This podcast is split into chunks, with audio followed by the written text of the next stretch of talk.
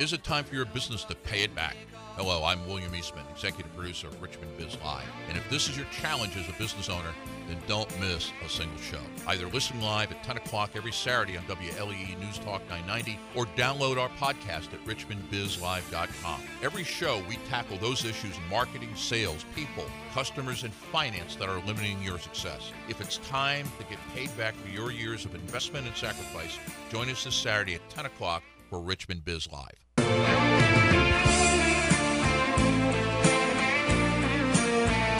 This is the time. This is the place, and you are the business owner. Welcome to the studios of WLEE News Talk 990 in beautiful downtown Richmond. The show is Richmond Biz Live. And what are we about? We are dedicated to business owners and entrepreneurs who are looking for the payoff. And why this show? Why are we the only resource available to you? Well, Richmond, like most communities, is very good at looking at startups and creating incubators for people that are looking to get into business but nobody, and I mean nobody, is doing anything for those of you out there who have been in business for a number of years. And now what you're looking at is you're looking at all the blood, sweat, and tears, all the investment, all the sacrifice you put into your business, and you're saying it hasn't paid me back. Well, you're at the right spot because if your dream hasn't paid you back for all that sacrifice and all the years and everything you missed, this is the show. How do you get here? Well, you get your company back on track. The way you start is one, you call in 844 249 5483. That's 844 249 5483. Or if you're in a car, 844 Biz Live. Um, or you can visit our website where you can watch us. And you can say you got a little button there. It says watch us, or you can listen and stream it over the web at richmondbizlive.com. And I'm William Eastman. I am the executive producer of the show and managing partner for GrowthWorks. So, new new visitors. Let me say a couple things. What and what and why. The why behind or the what behind this is basically we have international, national, or local thought leaders, people who are recognized for their expertise expertise in a in a subject area. For example, Linda Heath is in the studios this morning from Financial Holographics, and she is an expert in the area of finance. But not only is she a subject matter expert and thought leader, she runs her own business because everything that we do is anchored in the reality of running a company all of our presentations are basically 15 minute standalones that either one, if you're interested in the topic at hand, you get everything that you need plus some downloads off the website. Or number two, if you are a regular listener, you can string them all together and you go, wow, these make sense because they really do. Okay. And the issue is, you know, what are we doing? It's based upon five key questions. Um, and these key questions came to me uh, because it's what I ask myself every Saturday morning, or it used to be every Saturday morning and that is are we on budget, which is about cash flow, cash on hand. Number one. Number two, are we on plan? Where are we in marketing and sales? Are we closing the deals we're supposed to be closing? Are we converting leads into prospects, etc.? Number three, are we on schedule? Which means we're all of us provide something to somebody, whether you're in manufacturing or services. If we plan to get it done on a certain date, was it done?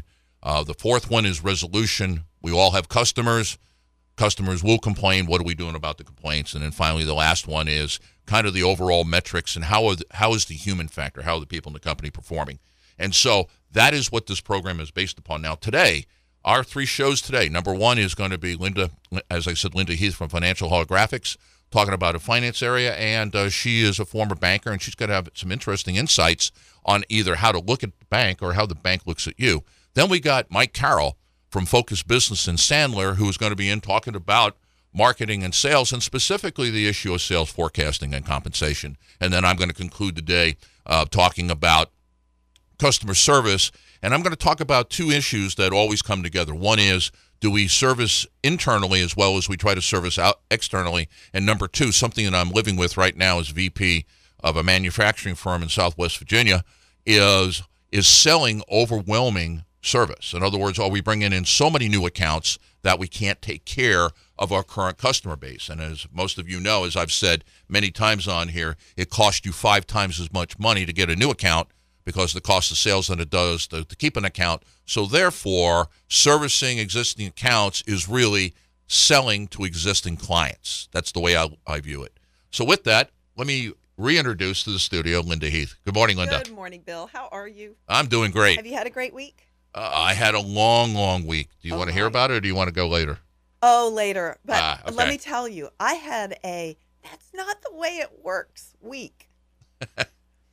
um, I don't know if you've seen the commercials where you've got the old lady who tapes photographs of her vacation to a living room wall, and Oh, yeah. her friend, She calls that posting. That's her Facebook wall? Yeah. Yeah, exactly. and then you've got the other lady who's sitting there with her grandson at the dining room table, this nice polished antique dining room table, and she's smashing hard candies with a hammer and calling it the Candy Crush game.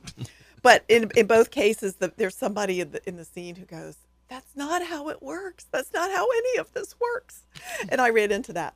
I um, have a client in another state, and he's in a very seasonal business he is using our nimble knowledge toolbox my goal for him my project with him is to help him figure out the right bank and um, he's getting some ugly smoke signals from his current bank Oh, wow. about what's going to happen when the line of credit renews. And in fact it was going to renew. We needed to pull some work together and i wrote a letter that he put on his letterhead and he got a 90 day extension from his banks. So i'm trying to get the cpa to give me the information i need. They've got a coo that he's hired. Really smart guy who's built much much larger companies in his field. I get the, the two of them on the phone and say, let me show you what I, we've got so far and why we need to keep step it up so I can get to work for him.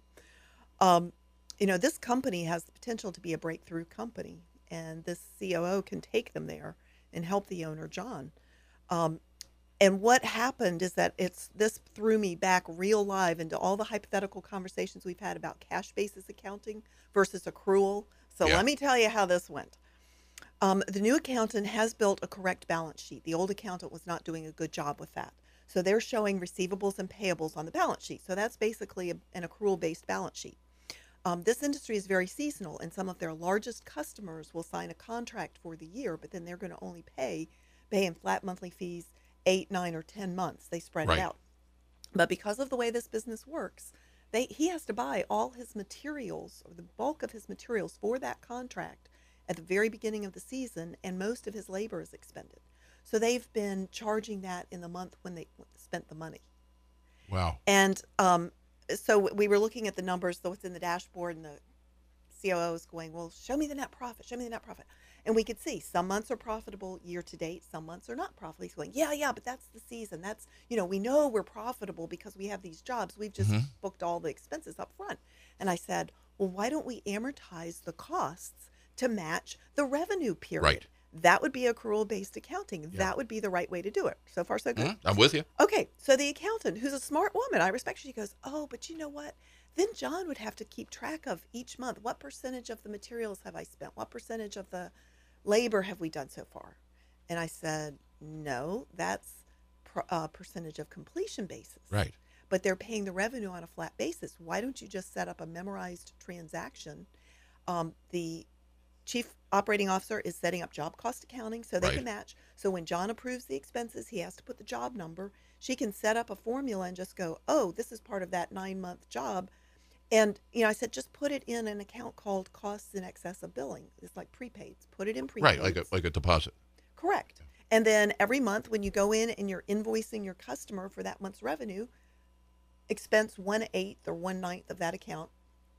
Well, I don't know. And offline, the the uh, COO is saying, "Well, Linda, I've done this in other companies. It's not as easy as you think, and and sometimes it causes trouble." And I said, "We need to have a sit down conversation." So, um, you know, my brain is screaming, "Ah, "That's not how it, It works. works. Because what they're asking me to do is then begin analyzing this business, knowing out of the box that what I'm looking at isn't accurate. It doesn't accurately Right. reflect. And then we have to go back to the job cost reports. The way it's supposed to work is when I look at those high level numbers, when the Mhm. C, COO, CEO, when the, the owner of this business and I sit down and look at the high level numbers, we should see, even in the beginning of the season, there's some profit in the business. If the jobs are profitable Right. we should not have to sit there and adjust. And if we see something that's out of whack because we know the scorekeeping has been done properly, then we dig down into the different reports and he might find out at that point, oh my gosh, this supervisor is so overworked. He's running from job to job and he's not organized. He's forgetting materials and so he's going and picking things up. And when he's not there, the guys aren't doing what they're supposed to do. Yep. And my labor costs are 29% higher than they should be on these three major contracts that are bulk of my revenue for the year, bulk of my gross profit. So that's if you do the numbers up front right, um, that's the value you get. So I'm going to have a conversation and uh, with the COO who brought me in, and um, I may not continue to go forward with this company if I can't Yeah. win that battle. Um, I'm not going to analyze numbers that I know we're not even play, playing by the rules. That just really goes against the grain with me. I will finish this project, and we will get it together enough that I can go help this guy find the financing he needs because I think it's a good company, but they've been painting the wrong picture for their banks. And and the bank has not picked it up. Well, uh, they just he he moved. He, what he did was he followed a banker, and that's going to get into what we're really talking about Okay. today. This banker was with a large bank, so they had a lot of capacity. They probably had a lot of clients in his industry, and they could roll with the punches and understand. The banker left and went to a smaller bank where he's thinking, "Oh, I'll have more authority. I'll be king. Come with me. I can Yeah. help you." But, greater he's not. scrutiny and less resources. Correct. Correct. Okay. And um, so they're they're they're moving in the right direction, but they have a, a way to go with me. Um, so I wanted to talk about your conversation with Andy last Yes. week as a prelude to this. I was so excited to hear you guys talking about KPIs because we had discussed that the week before. And that really is measuring on the operations side, but it feeds what I do in the financial side.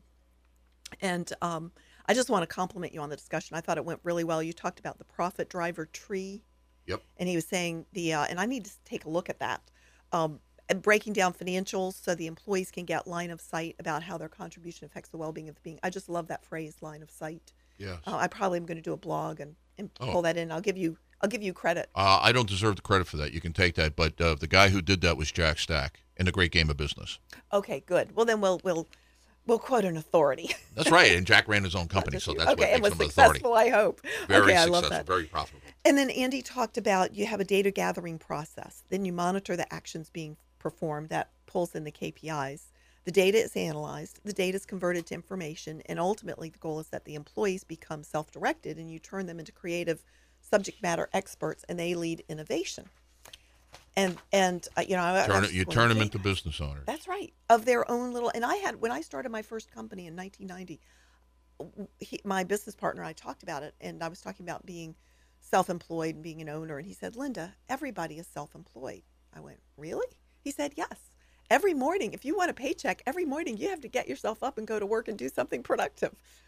so, um, but the, the ones who legally incorporate end up with a lot more responsibility.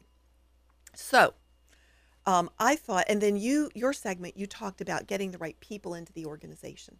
Yes. And based on what I'm dealing with with some of my clients, um, I'm I'm having people talk to me and say, Linda, I'm not sure what my bank is going to do next time, or they've been merged and I've got somebody I've never dealt with before. I don't know how to approach our upcoming negotiations. There's just a lot of concern. I thought this would be a great time to talk about how to make a bank, putting the right banking partner into your business. Right.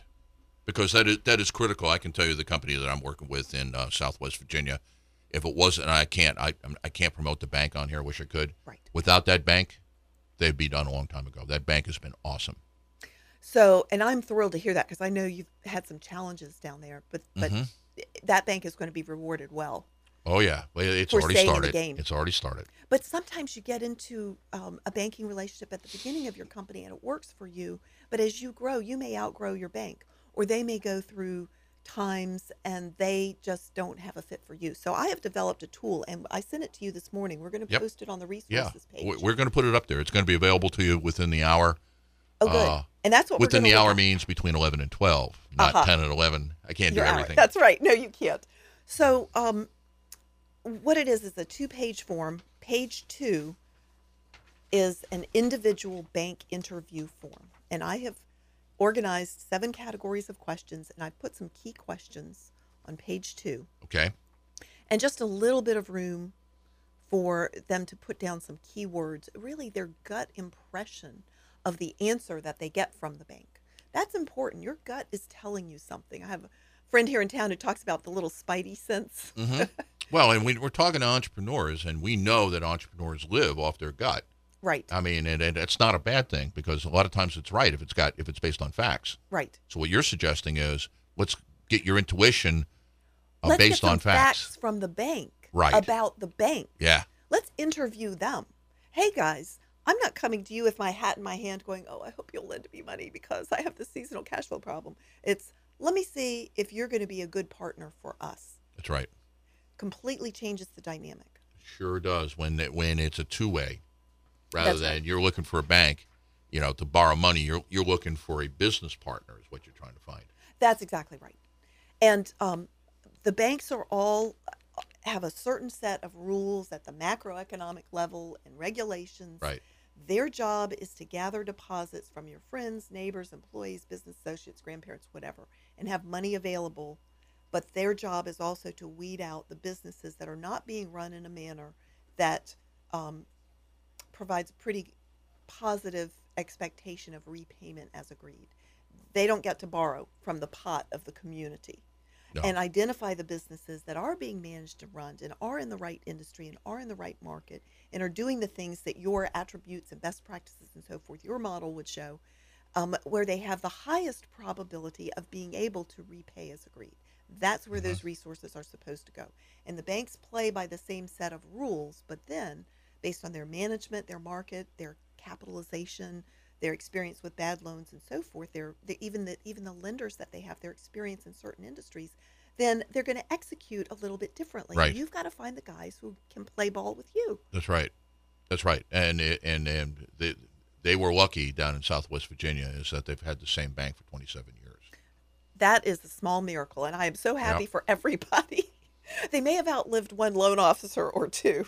No, I think it's the same guy. I think he. I just think he was real young. Okay. Well, so, so here's the catch. You know, at some point, your banker, and that is a that's a trap. And I want you to look at these questions and Yep. see what catches your eye and what All and the categories. But um, that's a trap that you get so comfortable with that one person, and they're your voice in the bank, and then they age out and retire, or the bank is bought and they end up not being your banker anymore and now nobody else in that bank so i'm going to teach them over over time in these programs how to make sure that you've got breadth and depth in that bank that you don't have just one person who knows you Yeah, it's kind of like having it's all- got to be it's like having one account and you're getting 80, 90 Right. percent of your revenue from one account.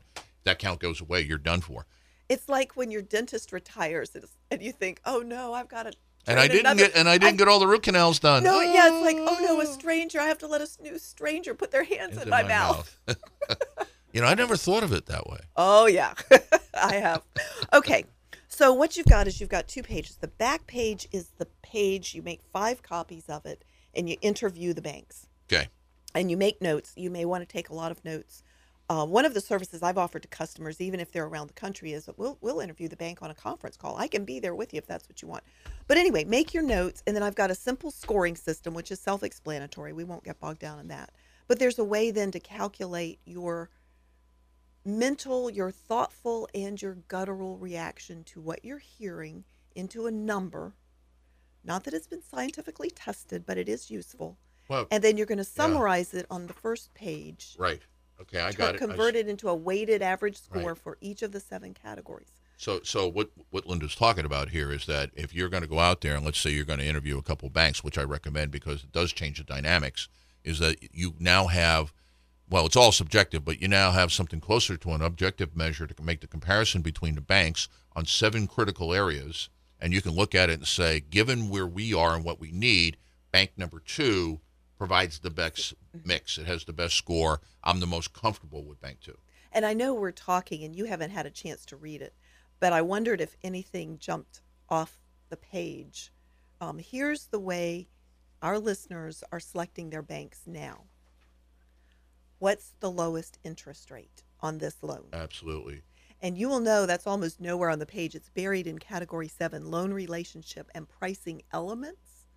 We're not even using this to compare specific term sheets or offers from banks. We're comparing the bank's lending philosophy, how they make the decisions. So let me give you an idea of what, um, on page one, some of the questions. Okay. Okay, so you want to ask your bank how is your business banking and your commercial lending organized? Because it's really important. You need to know if you're going to get put into commercial lending or business banking. Okay. the Quality, the skill set, the knowledge, and the experience of the lender is going to be much higher in the commercial. If you're dealing in a bank that's so large that they're going to peg you, you know, you're a 10, 15 million dollar company and you're still going to be in business banking where you're going to have uh, a, lower skill set, um, that's probably not a good fit for you. So you may Right. need a, more of a community bank, a larger community bank that can handle your borrowing needs at that level, but you're going to get a commercial lender. Okay. Um, you might even ask where their bankers are located. Uh, credit training and skills of your bankers. Nobody ever thinks to ask that, but you deserve to know. I'm counting on this person to run my requests up the flagpole to loan committee. I need to know I've got somebody who knows what they're doing. That's right. And and knowing the org chart, knowing where they are on the org chart tells me, you know, how much authority they have. That's right. You can't really ask that. And I'm not telling you how much loan authority do you have, but you can ask how does your bank make decisions and is there a committee process and what kinds of bar- Right. at what borrowing level would I be and, and escalated what, the- to and what department and how is that or what department right. does that report to? You can pr- pretty quickly go. This person is one level from the decision maker, or they're three levels? That's from right. the decision That's maker. information you can use. Absolutely. And then, um, so n- just one other thing, because I know we're sort of running out of time Yeah. here. Um, ask your bank if you've been borrowing from a long time. They've been asking you for financial statements. That's one of the things that drives you crazy, and you Mm-hmm. don't understand why it's so important. And therefore, you're letting your chief operating officer and your accountant give you hybrid statements that make no sense. Um, ask them for the spreads. They've been spreading your financial statements like a big Excel Yeah. spreadsheet, columns for years and so forth. And ask them, what do you all say my debt coverage ratio is? How do you see me? Ask them, can, are you at liberty to tell me what the risk rating on my relationship or my loans is and what I could do to raise that and improve that? Your banker will be shocked. No one asks them those questions, but you have a right to know. Well, you you also demonstrated a great deal of financial acumen. I the one that did jump at me was the question number four, which had to do with underwriting approval and Mm-hmm. executive relationship. Because I can I can tell you that in the company I'm working in, number four is probably the issue that has kept them together. That's right. Is that the, they understand the financials very well. The company, all that information is shared. It's transparent, obviously, but they trust the owner. Right. They trust But the if owner. that guy dies or, Yeah. or leaves or whatever, if there's new management in that bank and they have to decide, oh my gosh, we're looking at the, you know, if they're more numbers based as Yep. opposed to relationship based, that relationship might shake a little bit. But you're getting it turned around to where they even the numbers people like it. Uh, I think the numbers So- people are going to be pretty happy. I hope people Okay. will go download this. This is my gift to you. All right, so download. Here, here's the deal. I'll have it. It'll. I'll have to get back into the office this, this morning. I'll have it up by noon, and then you can download that. And in two weeks, when Linda's back, we are going to spend some time talking about it. So this is a tool that you could download, take a look at, and we can't do the whole show on it, but we could But take the first couple E- minutes on phone calls. Email, yeah, phone calls or email. Just Okay. email us a question between now and then about this form or your loan situation, and we'll talk about those anonymously. Okay. How do people reach you, Linda? Elheath at financialholographics.com or through our Richmond Biz Live website. go go to resources and click Linda's beautiful face there with the headphone on, and you go to our website. And with that, we'll be back.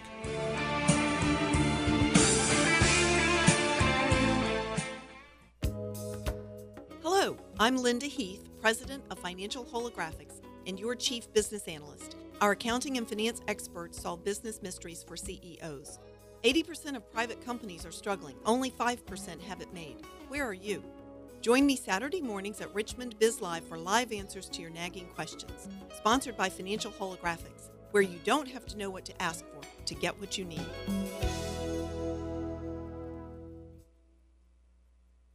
Hi, Mike Carroll of Sandler Training here in Richmond. Do you know the three most commonly made sales mistakes? Are you or your salespeople at fault? Visit focusbusiness.sandler.com to download your free report, The Three Biggest Sales Mistakes You Should Never Make. In this report, discover these unproductive sales strategies and what to do about them. Finally, take the pressure out of selling and reach your desired sales result. Visit focusbusiness.sandler.com to download your copy now. And we're back. This is WLEE News Talk 990, and the show is Richmond Biz Live, your only weekly business talk radio show focused on existing businesses and talking to owners who are looking to get a payoff from their years of investment. I didn't do this this morning when I started because I was in a hurry, but I have not uh, introduced our colleague, friend, and the real producer engineer of this show, Ryan. I don't know if I can forgive you, Bill. Okay, Forgot well, all about me. I was I was looking at the time, going, I've got 30 minutes, or I'm dead. So, Yeah. No problem. Yeah. so how you doing today? I am doing good. Looking forward to having some friends come in, cook out, have a good time. It sounds like a good. It sounds like a good Saturday. I'm. Yeah. I'll be thinking of you as I'm back in the back in the office doing some work this afternoon. Not Not that I'm looking for any uh, sympathy at all. But, Sure. Okay. all right. So uh, I also want to do a couple shout outs. Um, I want to do a shout out to Brian Taylor at CBS at News the, Update. uh, I'm Central Jim Taylor. Virginia For hundreds of African miles, it American was like a, a ghost flight. uh, Chamber of Commerce, Jeff Pegues uh, who was was a our small latest private sponsor to join to join in. Also, our partners, uh, Rich Retzer out in Kansas City, Missouri, handling our Midwest territory for Gro- GrowthWorks, and Kevin Granger, who both operates our West Coast uh, office out of Las Vegas as well as our Canadian office out of Calgary, Alberta. And so, with that, I'd like to welcome back in the studio my good friend, the president of Focus Business, part of the Sandler organization, Mike Carroll. Hey, Mike, how are you doing? Good morning, Bill. Good morning. Always uh, exciting to be here.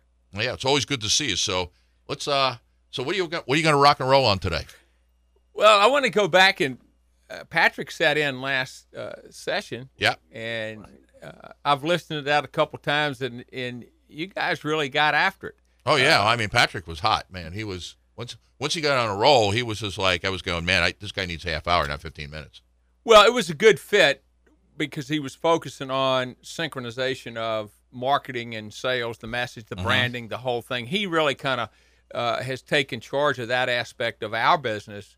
Uh, because Sandler Training Corporate really has uh, engaged and embraced all the social media type platforms and so forth, which I was overwhelmed three or four years ago when this really started to rock. And Patrick has taken that and really won we- run with it and, and done a great job. And, and that's why when I listened to you you guys on the last show uh, around bringing the sales and marketing and, and and really emphasizing the importance that sales and marketing be synchronized. Right. Uh, you know, in the branding aspect, all that's got to be touching the market in the same way.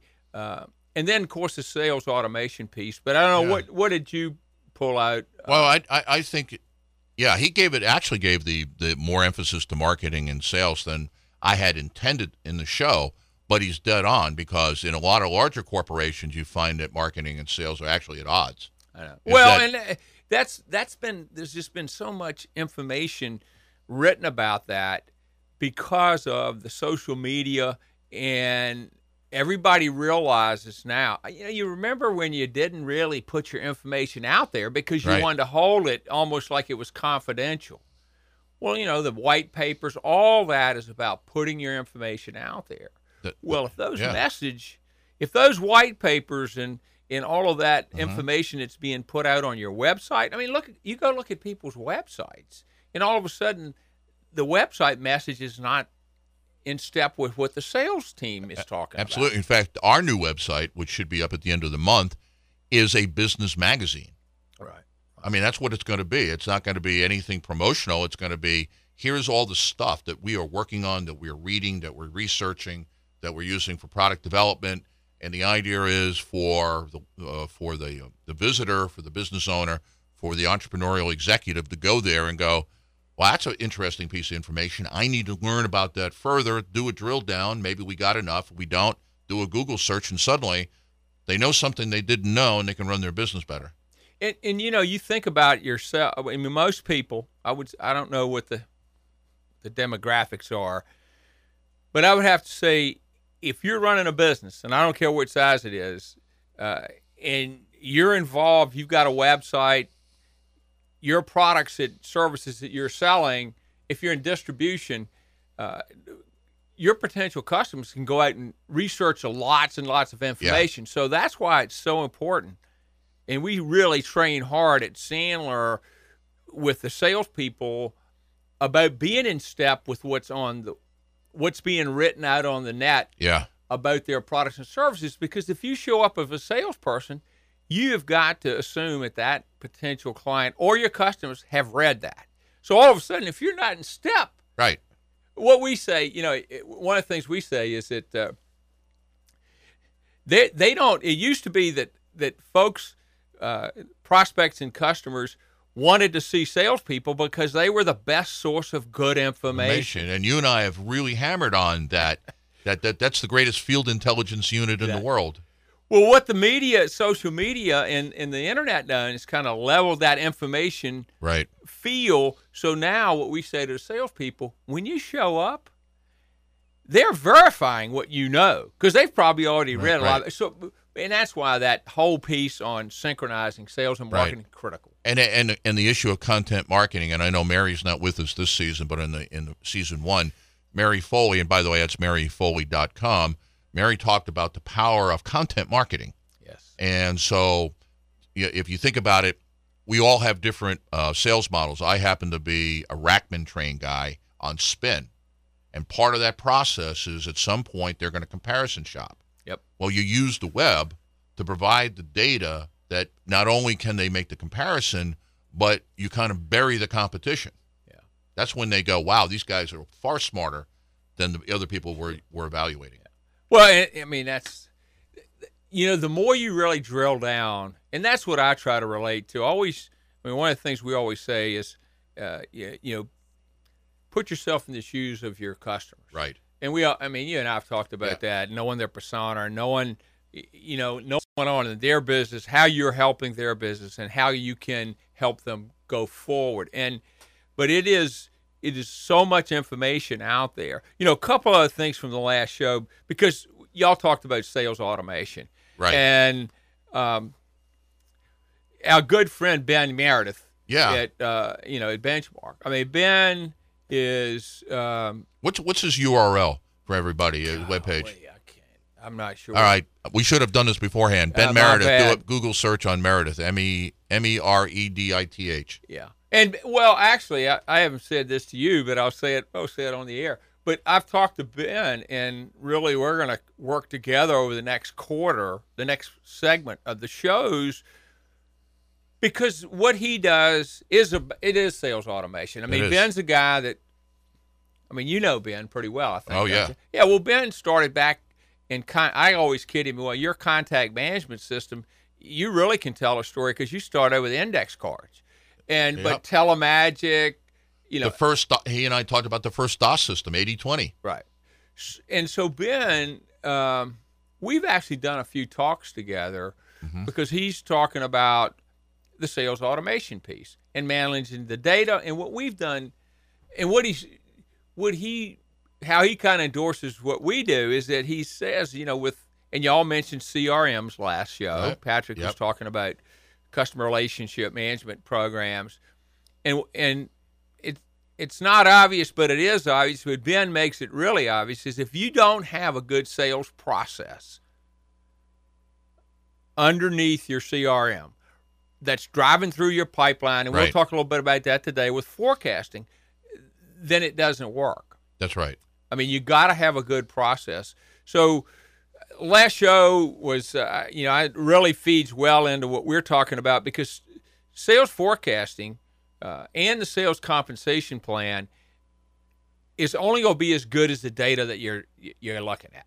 That's and right. that's what the sales automation is all about. But it's a challenge too, Bill. Oh, it, it really is because if the salespeople do not see the CRM as user friendly and supportive of what they're doing, then you're going to have to engage in some sort of coercion. I mean, I worked at one place where if you didn't keep the CRM up to date, you didn't get paid. All right. That's and I, I, I personally do not like that methodology, Right.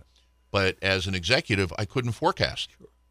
I could not forecast sales because they didn't have the data because they didn't put it in. I understand. Yeah. And I see it. I've got it going on. In fact, I had a conversation with Ben Meredith yesterday, and I said, Ben, because all this really ties together. I mean, again, I compliment how you've put this thing, the shows together. But when you go back and we were originally talking about, okay, strategies. Well, well, what is your sales model? Is it transactional? Is it consultative? Is it relationship? Well, you, we go back to strategies, which drives behaviors.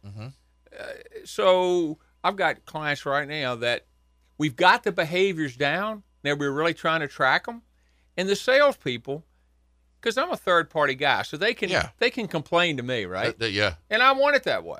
I mm-hmm. wanted my own salespeople to complain to me, and I, I really let them do that. Now they mm-hmm. knew I was pretty good at.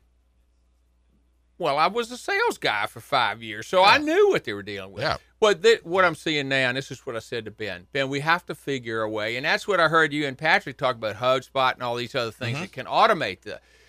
The guy's saying, "Look, man, I I'm trying to record my sales calls, you know, and I maybe get sixty percent of them.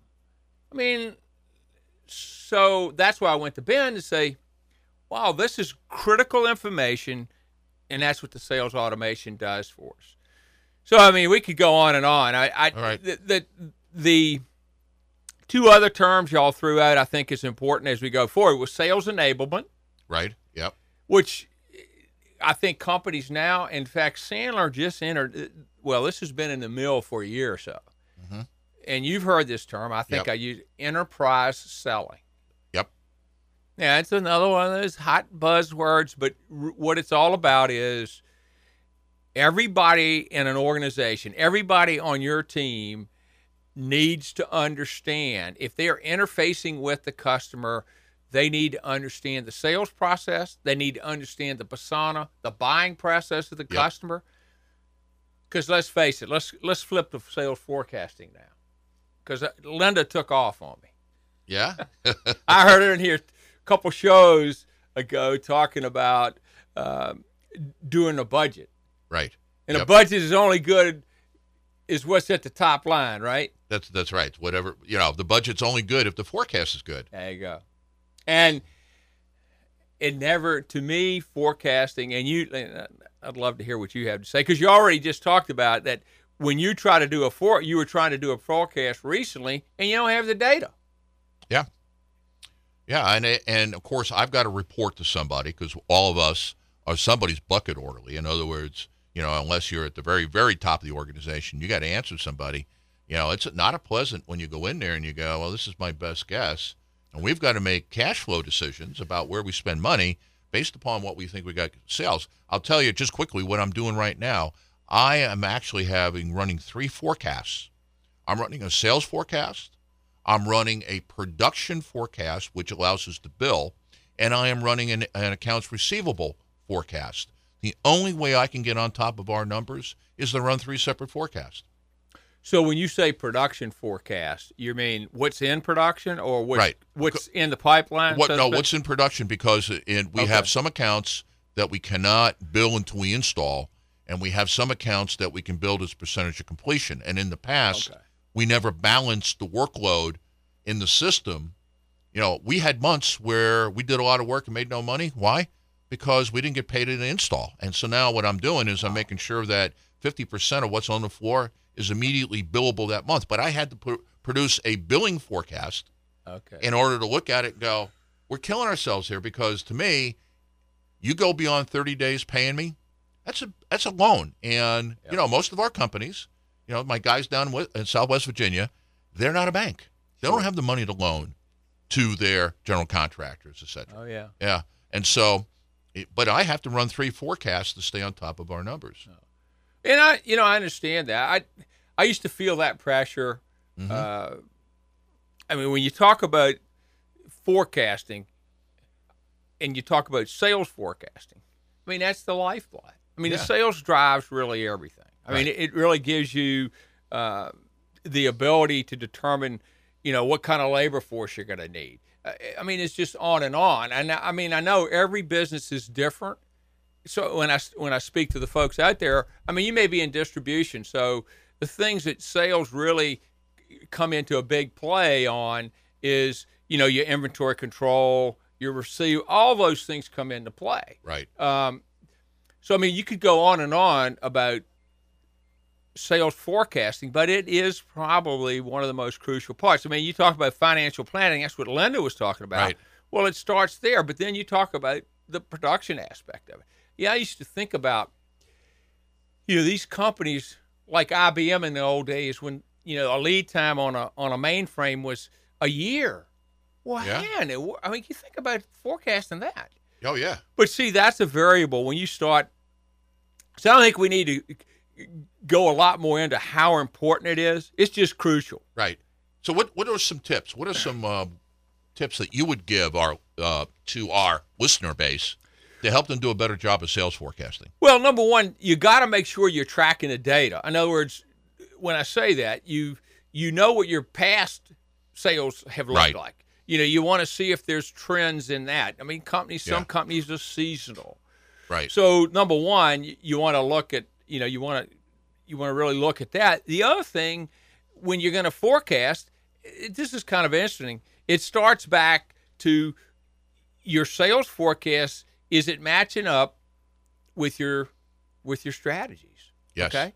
Remember we talked about you go back to those strategies, and uh, it really helps you uh, from a standpoint of making sure that what we're asking our sales team to be doing, okay, is going to give us the results. So you're looking at past data.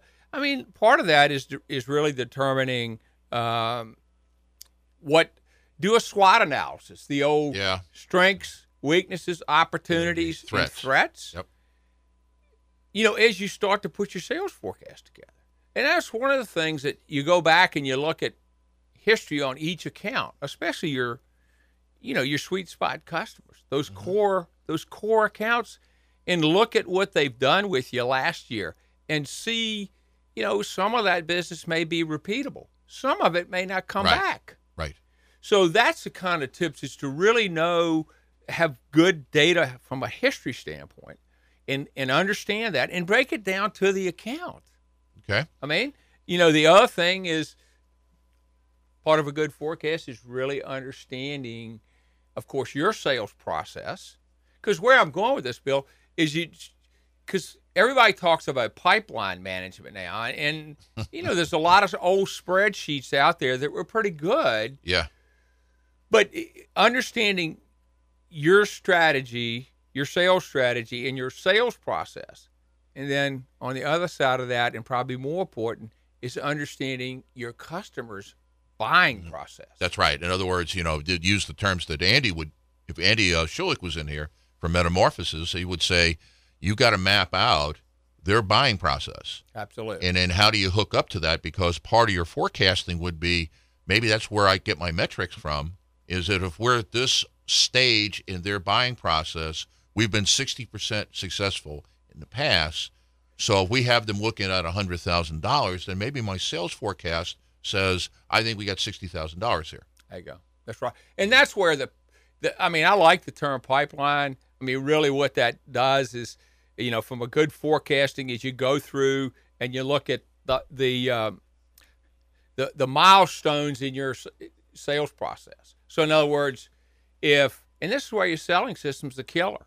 I mean, Yeah. it's just awesome if you say if somebody wants to take a lead and move it into the pipeline, which people can determine use different terms, but typically most people will say, if it's an opportunity, we have to know this these variables before you can get Right. in a pipeline. Right. So that may be stage one. That's one milestone.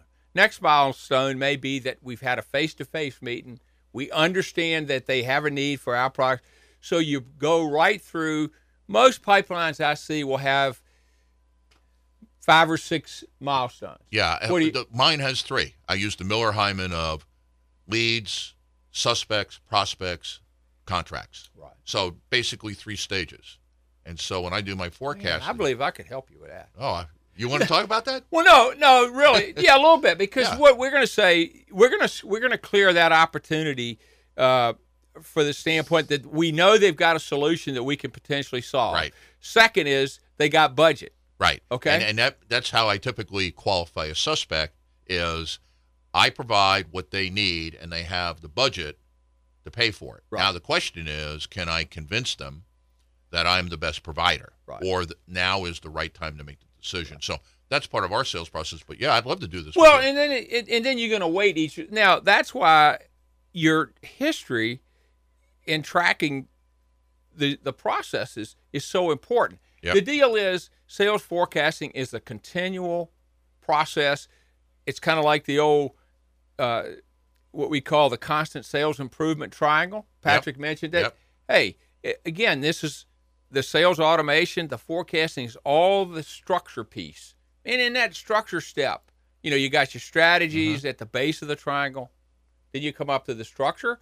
Well, the other part as you move down the f- sales funnel is so once you've got budget, now I got to understand your decision process. Right. And if I don't say in my history of my pipeline, if I know somebody's got budget, then maybe I've got my history shows me that when I get them to that point and they've got budget, I got 50% uh, probability that business will close. I mean, it goes back to where you, you weight it as you go along. Right. Then once I get through the decision step, I ought to have them up to close to 90%. Yeah. Well, I mean, but but that's how you do it. I, I just love, I, I well, it's a love hate relationship Mhm. with forecasting. oh yeah. But think about what Wall Street does.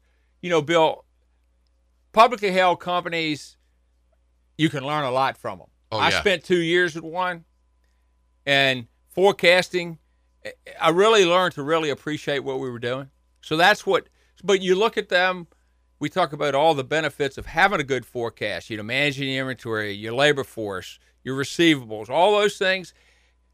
The other one, Wall Street, your investors. Oh yeah. Woo-wee. You think about that. You miss your forecast in the in the in the publicly held sector. You in you, you, you And, and what Mike, Mike's saying is true because imagine this: your forecast is that you're going to add a dollar. Let's just say that your profitability wise, you're going to add a dollar to the bottom line, and you only add seventy-five cents. Now compare condition A to you say we're only going to add fifty cents to the bottom line, and you produce sixty. Which of the two companies produce more money? The first one. Who's going to get killed on the market? The, first, first one, one. because what are you saying when you bad forecast? You don't know how to run your business. That's exactly right. Yeah. So that's a. I mean, I, I made a note of that. That I mean, that is a. I always believe that small and mid-sized businesses, boy, you can learn a lot watching those public people. But when you get in that race, you better be ready to run. I mean, uh, because I saw that. and and then that's why a lot of the, the smaller business owners never get there right.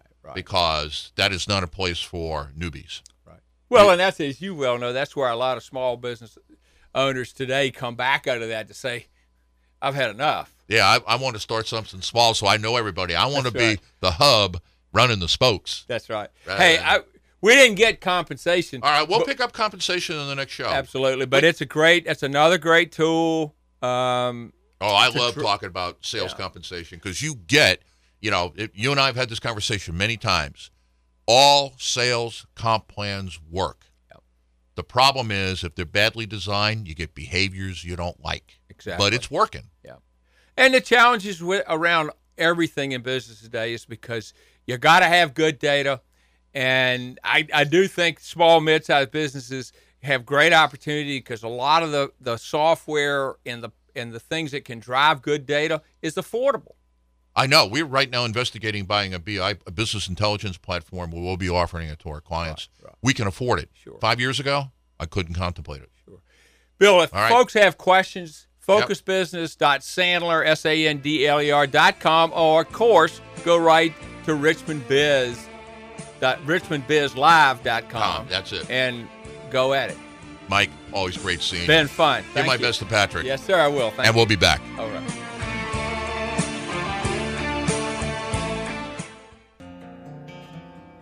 Hello, I'm William Eastman. You know me as the executive producer of Richmond Biz Live.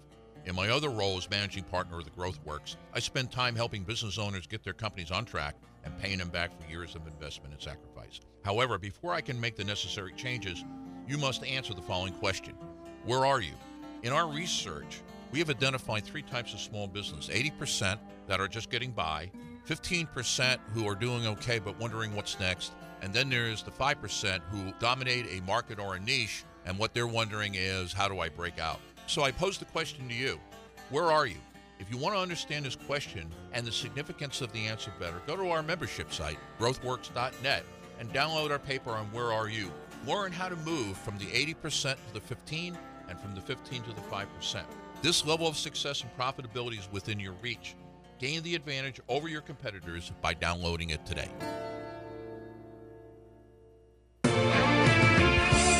And we're back. This is Richmond Biz Live on WLEE News Talk 990. Um, I think I've got about uh, five minutes with you, so let me. Uh, Linda and Mike were just too hot to turn down, so we just had to keep rolling with the show. Let me uh, let me pick up on where Mike is, and I where Mike left off on this whole forecasting thing, and the reason I'm doing that is because I'm living that occurrence right now in Southwest Virginia, is that uh, the way the way that we've been doing forecasting, and I think that probably the easiest way that you could get that done is simply this. You know, so, so let's say you have four, five, six steps in your sales process. Right? You pick them. I, I talked about we have four steps. We have four major steps, and then there's little steps in between. So the reality is, I think there's 12 steps uh, total. And so what you begin to do is you begin to say, okay, you, you, what you're looking for is two things. One, how quickly do you go from step to step? And what percentage of people can you move along? And so those are the really the two critical metrics. Now, our general categories is leads, suspects, prospects, and contracts, which is something that I, uh, guys uh, Miller Heiman put together, I guess, about 25 years ago. I'd never replaced it or come up with something better because, quite frankly, I think it's pretty good. And so, basically, where your leads come from, leads come from your marketing activities and your branding. And so, again, if you're looking at it and you're saying, uh, where is my return on investment for marketing? Look at it this way 50% of marketing is brand recognition so that you're not cold calling. 50% of the money you spend on branding should be producing leads. Once you get them there, then how do I get those leads and convert them into somebody that meets basically two criteria? One is their need equals our offer, and two, they have the financial wherewithal to do that. And then what what do we what activities do we engage in to move them from there to where they are now interested because in these days of permission marketing, I want you to consider this. It's called permission selling. In other words, are they willing to be sold to? And if the answer is yes, then you can go ahead and, and when they become uh, prospects, then what you can do is you can begin to go into the selling process. And what all we do is we track our numbers in terms of time, because what that tells me is then how long is it going to take before we can begin to manufacture it, which then tells me on my billing on my um, on my billing side what can I bill on percentage of completion. Uh, but the other thing it tells me is what percentage are we moving through the pike. So let's say that, uh, and this is what I did to the guy who runs our sales uh, uh division, is that I told him that he's got to get an X number of bids every month out there. And that I know they're not all going to come through, but because of the numbers, I know that what they'll do percentage wise is they'll turn into the right set of numbers. And so when you think about forecasting, make it that simple. Say this is the eight or nine steps we go through as a company from the time we touch somebody the first time until we close a deal, and then track two things. One is the percentage of people who move from one to the other, and track the amount of time. And now you can manage the sales funnel, but more importantly, you're going to have an accurate forecast. And like Linda was talking about, I'll have Linda's papers up on the website. So you just go to after 12 today, richmondbizlive.com and look in the resources section and ideas you can use, and you'll find that. So, with that, thanks for uh, tuning in today, uh, and wealth and prosperity to all. Take care.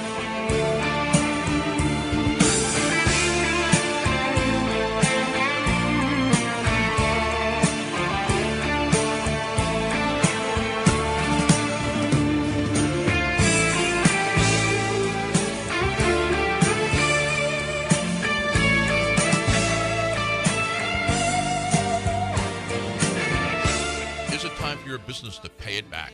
Hello, I'm William Eastman, executive producer of Richmond Biz Live. And if this is your challenge as a business owner, then don't miss a single show. Either listen live at 10 o'clock every Saturday on WLEE News Talk 990 or download our podcast at richmondbizlive.com. Every show, we tackle those issues in marketing, sales, people, customers, and finance that are limiting your success. If it's time to get paid back for your years of investment and sacrifice, join us this Saturday at 10 o'clock for Richmond Biz Live.